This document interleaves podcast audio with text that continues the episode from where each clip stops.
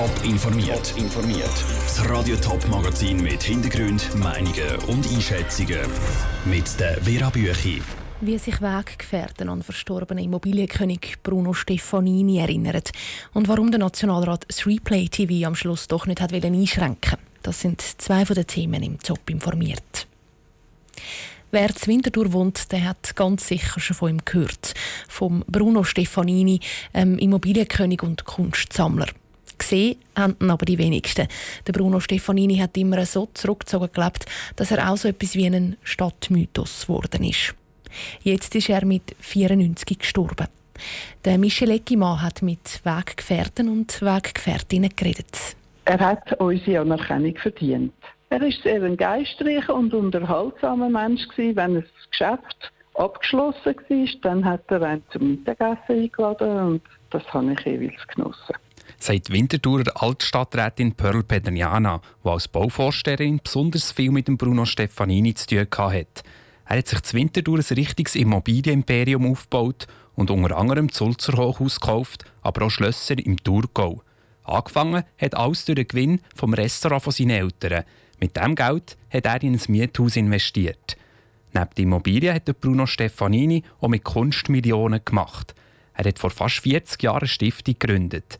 Die ist heute mit rund 100.000 Werken eine der bedeutendsten privaten Kunstsammlungen in der ganzen Schweiz.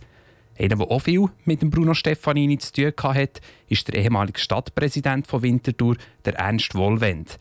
Er sagt, was der Bruno Stefanini nicht können ausstehen sei, wenn man ihn unter Druck gesetzt hat. Er hatte aber ganz verschiedene Facetten. Gehabt. Bruno Stefanini war eine ganz schillernde Persönlichkeit.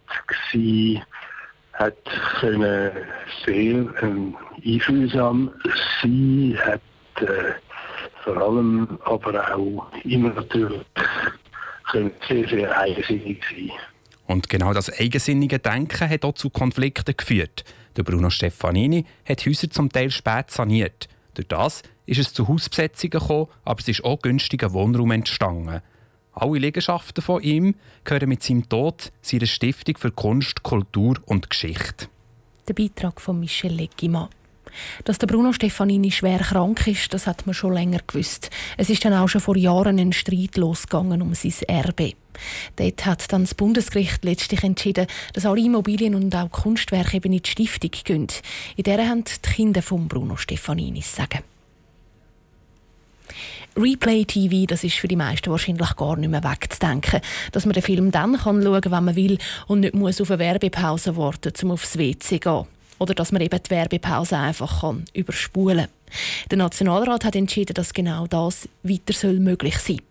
Raphael Wallimann hat die Debatte verfolgt. TV-Anbieter wie Swisscom oder die UPC sollen Replay TV nur noch dann dürfen erlauben, wenn auch Fernsehsender wie Teletop oder SRF damit einverstanden sind. Das hat die Fernmeldekommission vom Nationalrat vorgeschlagen. Wegen dem Überspulen von Werbung würden die Fernsehsender nämlich Millionen an Werbeeinnahmen verlieren. Die Regeln sind im Moment nicht fair, sagt der Kommissionssprecher und SP-Nationalrat Matthias Ebischer. Die Swisscom und die UPC Cablecom, das sind die großen, das sind die Mächtigen.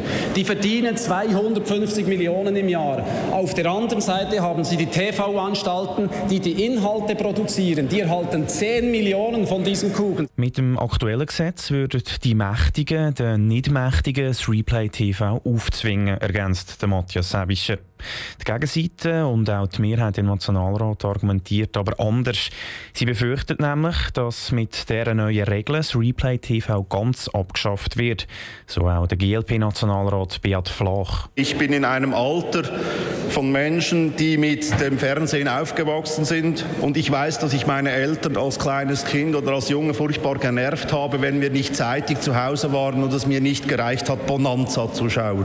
Für die jungen Menschen heute ist das alles egal. Für die ist lineares Fernsehen etwas von vorgestern. Schlussendlich sind die neuen Regeln für Replay TV ganz klar abgelehnt worden. Das liegt auch daran, dass TV-Anbieter schon angekündigt haben, dass sie künftig mehr mit den Fernsehsendern verhandeln über neue Wege auf dem Werbemarkt. Raphael Wallimann hat berichtet. Die Vorlage zum Replay-TV geht jetzt noch in den Ständerat. Die Zürcher Regierung will den Gemeinden in Sachen Schule mehr Freiheiten geben. Ein entsprechendes Gesetz hat sie heute Morgen vorgestellt. Die rund 160 Zürcher Gemeinden sollen die Kompetenzen zwischen der Schulpflege und den Schulleitungen selber verteilen In der Finanzierung der Schulleitungen bleibt der Kanton aber zuständig. Tabea von der Kanton wird den Gemeinden mehr Autonomie geben. Das hat Bildungsdirektorin Silvia Steiner heute an der Medienkonferenz zur Änderung des Volksschulgesetzes mehrmals gesagt. Das Problem sei, dass im Gesetz, so wie es heute ist, sehr klar geschrieben steht, wer was zu tun hat, wenn es um Schulen geht. Beispielsweise bei grösseren und mittelgroßen Gemeinden wäre es sinnvoll, dass sie ein Zwischenteil haben zwischen der Schulpflege und den Schulleitungen, wo dann auch gewisse administrative Entlastung würde ermöglichen. Und das hat es bis jetzt nicht gegeben im Gesetz. Also die gesetzliche Grundlage ist nicht gegeben und die wollen wir jetzt so schaffen. Aber auch die Zuständigkeiten von Schulpflege und Schulleitung sollen einfacher geändert werden können. Die Vera Lang, Präsidentin vom Verband der Zürcher Schulpräsidenten, nennt ein Beispiel aus der Praxis, nämlich die Aufsicht, die die Schulpflege über die Lehrer hat. Die festgeschriebene Anzahl Psyche bei einer Lehrperson, das erachte ich wirklich als eine Herausforderung. Ich gehöre zu der grössten Schulgemeinde im Kanton Zürich und das ist natürlich schon so, dass man genug Behördenmitglieder muss haben, um den Besuch so zu bewältigen, obwohl ja auch die Schulleitung schon einen Besuch macht. Mit dem neuen Gesetz könnte die Gemeinde darum die Aufsicht über die Lehrpersonen der Schulleitung übertragen. Die macht ja sowieso schon Besuche bei den Lehrern und ist fürs Personal zuständig.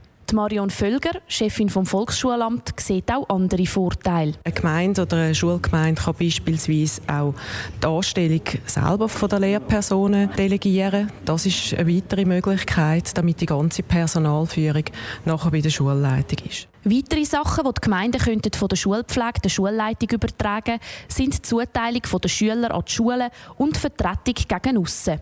Es gibt aber auch Aufgaben, die auch mit dem neuen Gesetz immer noch klar bei den Schulpflegebehörden angesiedelt werden.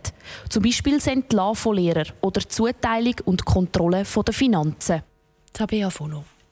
Der Gesetzesvorschlag vom Regierungsrat geht jetzt an den Kantonsrat. Erste Reaktionen der Mitte-Parteien zeigen, dass Pläne grundsätzlich gut ankommen. Die Lehrer auf der anderen Seite sind kritisch. Sie befürchten, dass sich die Schulen in den unterschiedlichen Gemeinden in so unterschiedliche Richtungen entwickeln, dass es zu kompliziert wird.